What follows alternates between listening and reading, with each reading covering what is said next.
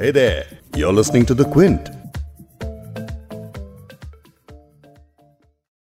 दुनिया भर में स्ट्रेटजिक और सैन्य उठापटक के मद्देनजर सबसे अहम इलाका है मिडिल ईस्ट।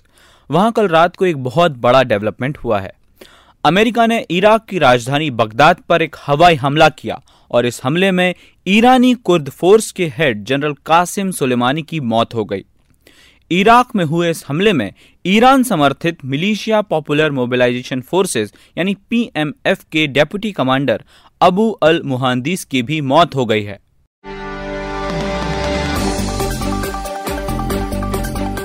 आप सुन रहे हैं द बिग स्टोरी पॉडकास्ट और मैं हूँ आपका होस्ट वैभव पलनीटकर क्विंट हिंदी पर हम बिग स्टोरी पॉडकास्ट में एक बड़ी खबर आपके लिए लेकर आते हैं। हमारी कोशिश रहती है कि खबर का जायजा इस तरीके से लिया जाए कि आप खबर के हर पहलू से वाकिफ हो सकें। आज के बिग स्टोरी में हम बात करेंगे इराक की राजधानी बगदाद के एयरपोर्ट पर हुई अमेरिकी एयर स्ट्राइक पर।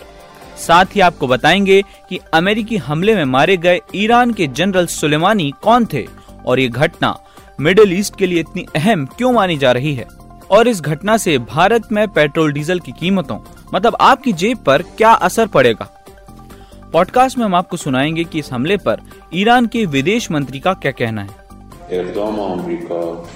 बिना किसी संदेह के अमेरिका की कार्रवाई स्टेट टेररिज्म की एक गतिविधि है और ये ईरान की संप्रभुता का उल्लंघन है। ये खबर क्यों अहम है और भारत पर इसका क्या असर होगा?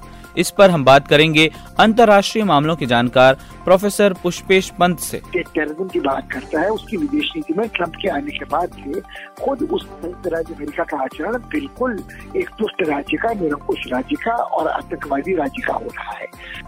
पॉडकास्ट में लौटते हैं आज के टॉपिक पर। सबसे पहले आपको बताते हैं कि मिडिल ईस्ट स्थित देश इराक में हुआ क्या है। इराक की राजधानी है बगदाद जहाँ पर अमेरिका ने कल हवाई हमला किया। इस एयर स्ट्राइक में निशाने पर थे इराक के पूर्व में स्थित देश ईरान की कुद्स फोर्स के head general Qasem Soleimani. Media reports में बताया गया है कि अमेरिका के इस हमले में जनरल कासिम समेत कुल सात लोगों की मौत हो गई है। इसमें ईरान समर्थित मलेशिया पॉपुलर मोबिलाइजेशन फोर्सेज यानी पीएमएफ के deputy commander Abu al Muhandis की भी मौत हुई है।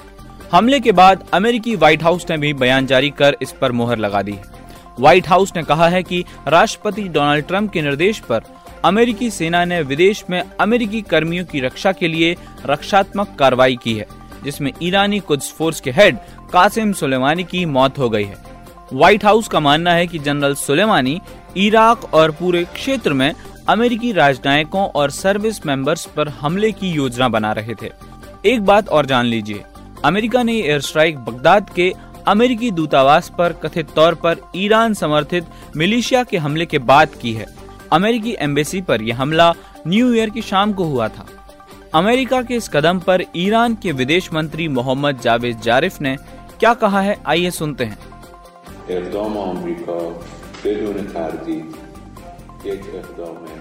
बिना किसी संदेह के अमेरिका की कार्रवाई स्टेट टेररिज्म की एक गतिविधि है और ये ईरान की संप्रभुता का उल्लंघन है। ये लोगों की हत्या कर रही है जिन्होंने अपनी पूरी ज़िंदगी अन्याय, उत्पीड़न, आतंक और चरमपंथ के खिलाफ लड़ने के लिए समर्पित कर दी। आप ऐसा सोच सकते हैं कि अमेरिका की एयर स्ट्राइक की एक खबर इतनी बड़ी क्यों है? इस पर हमारे साथ विस्तार से बात करने के लिए मौजूद हैं इंटरनेशनल मामलों के जानकार और जेएनयू में प्रोफेसर रहे डॉक्टर पुष्पेश पंत से। सर, अमेरिका का बगदाद में ईरानी जनरल कासिम सुलेमानी को मार गिराना बड़ी खबर क्यों है और जो मध्य पूर्व की राजनीति है, इसका इस पर क्या असर देखने को मिलेगा? ये बड़ी खबर इसलिए है कि इससे साबित होता है कि जो अमेरिका सारी दुनिया में और देशों को दुष्ट राज्य बतलाता है, रोग स्टेट बतलाता है, आतंकवादी राज्य बतलाता है, स्टेट टेररिज्म की बात करता है, उसकी विदेश नीति में ट्रंप के आने के बाद से खुद उस संयुक्त राज्य अमेरिका का आचरण बिल्कुल एक दुष्ट राज्य का, निरंकुश राज्य का और आतंकवादी राज्य का हो रहा है। मुझे लगता है कि ये इसलिए अधिक महत्वपूर्ण है, न केवल मध्यपुर की राजनीति में, न केवल अरब जगत की राजनीति में, ये धज्जियाँ उड़ा रहा है अंतर्राष्ट्रीय कानून की यदि इसमें एक बुनियादी सिद्धांत संप्रभुता का है। कि हर देश छोटा हो राष्ट्र राज्य छोटा हो या बड़ा हो संप्रभु होता है सॉवरेंटी का कॉन्सेप्ट है। और यदि दूसरा देश उसकी संप्रभुता का उल्लंघन कर ये कहता है कि मैं जहाँ चाहूँ उसकी किसी आदमी को मार गिरा सकता हूँ। और ये इसमें जो दलील अमेरिका की है वो बड़ी चित्र है। जो पेंटागन का बयान आया है उसमें कहा गया है कि हमने एक प्रिएम्प्टिव डिफेंस स्ट्राइक किया है। क्योंकि हमें इस बात का अंदेशा था कि जनरल सुलेमान ऐसा कुछ करने वाले हैं कि बहुत सारी अमेरिकी जाने जा सकती है। और अमेरिकी जान जो अब तक खुल गई थी वो एक ठेकेदार की गई थी जो निजी ठेकेदार था वहाँ इराक में। तो मुझे लगता है कि अमेरिकी ने जिस हालत में सत्ता परिवर्तन का सिद्धांत प्रतिपादित किया अस्थिर किया इराक को पहले फिर सीरिया को फिर अफ़गानिस्तान को फिर लीबिया को वो हम्म। सारी चीज़ें अस्थिरता के बाद उसका लाभ उठाने की कोशिश की है तेल की राजनीति में। और युद्ध से तबाह देशों के पुनर्निर्माण के लिए अमेरिकी कंपनियों को ठेके देने में जिनमें अमेरिकी उपराष्ट्रपति आदि जमाने में उनकी भागीदारी थी। तो कहीं ना कहीं ये कलई पूरी तरह खुल चुकी है। कि अमेरिका का प्रिएम्प्टिव डिफेंसिव स्ट्राइक वाला जो तर्क है वो पचाया नहीं जा सकता है। ये तो कोई भी शक्ति जो ताकतवर हो एक है कि हमारे पास ऐसी कुछ गुप्त सूचनाएँ हैं जिनका हम साझा नहीं कर सकते हैं वो ये हमारे खिलाफ साजिश रच रहे थे और इससे पहले कि अमेरिकी जाने चाहती हमने उनको नेस्तनाबूद कर दिया। अब आपको बताते हैं कि अमेरिकी हमले में मारे गए ईरान के जनरल सुलेमानी कौन थे? बीबीसी के मुताबिक सुलेमानी साल उन्नीस सौ अट्ठानबे से ईरानी रेवोल्यूशनरी गार्ड्स की यूनिट कच्छ फोर्स की अगुवाई कर रहे थे। ये फोर्स खास तौर पर विदेश में गुप्त ऑपरेशंस चलाती थी। खुद ईरान ने भी सीरिया में कच्छ फोर्स की भूमिका को माना है, जहाँ इसने राष्ट्रपति बशर अल असद के समर्थन वाली फोर्सेस की मदद की है। इसके अलावा ईरान ने इराक में भी कच्छ फोर्सेस की भूमिका स्वीकारी है, जहाँ इस फोर्स ने आतंकी संगठन आईएस के खिलाफ शियाओं की अगुवाई वाले पैरा मिलिट्री फोर्सेस की मदद की।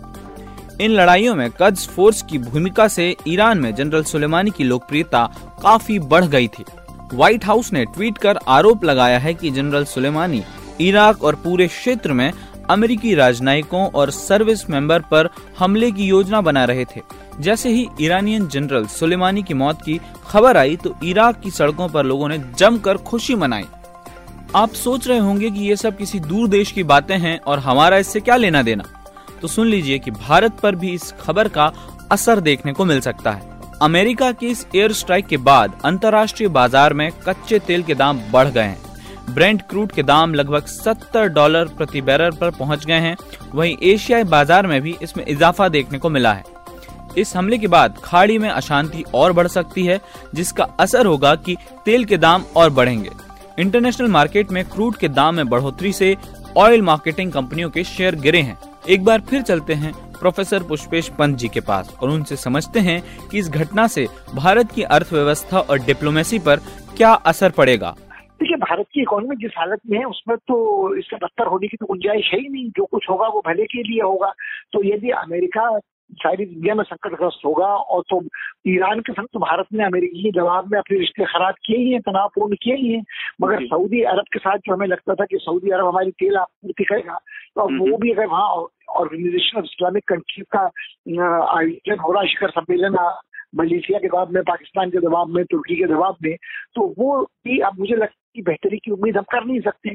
तो घुमा फिरा कर हम अमेरिकियों के की कटाक्षों पर ही निर्भर रहेंगी। तो यदि अमेरिका संकटग्रस्त होता है तेल की दाम दाम बढ़ते हैं तो निश्चित रूप से आर्थिक मंदी की चपेट में भारत का उसका बुरा प्रभाव पड़ेगा। सर तीसरा सवाल ये है कि जो अमेरिका की इंटरनल इलेक्टोरल पॉलिटिक्स है उसमें ये ट्रंप का जो बड़ा कदम है इसको वो कैसे अपने चुनाव में भुना सकते हैं? क्या ये एक खास चुनावी कदम था? ये लगता है चुनावी कदम है। ट्रंप हर चाल जो चलते हैं, उनका ट्रंप का पत्ता होता है तो उनकी चाल वो समझते हैं। कभी वो उल्टी बरक पलट जाती है। मगर मुझे लगता है कि अमेरिका में जनमत इस कदर बटा हुआ है ब्रिटेन की तरफ़ कि आज भी लोगों का, अनेक लोगों को ऐसा लगता है कि ट्रंप उनके हित में काम कर रहे हैं, अमेरिका के हित में काम कर रहे हैं।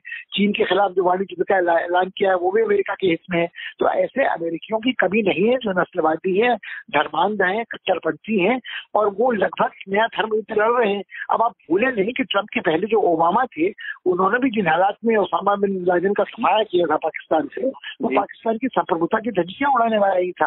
तो देखिए उसका हाल ये है कि समरत को नहीं दोस्त गुसाई जो तुलसीदास कहते थे और आजकल तुलसीदास का उदाहरण देना बड़ा घातक है मगर कुल मिलाकर खेल ये है कि जो ताकतवर है वो अपनी लाठी पे भैंस हाकता है और भैंस हो या भेड़े वो अंत में जिबे होने के लिए मजबूर है। अमेरिका ने जो किया है अगर वो सही है तो फिर कोई भी देश इंटेलिजेंस इनपुट के नाम पर किसी भी देश पर हमला कर सकता है।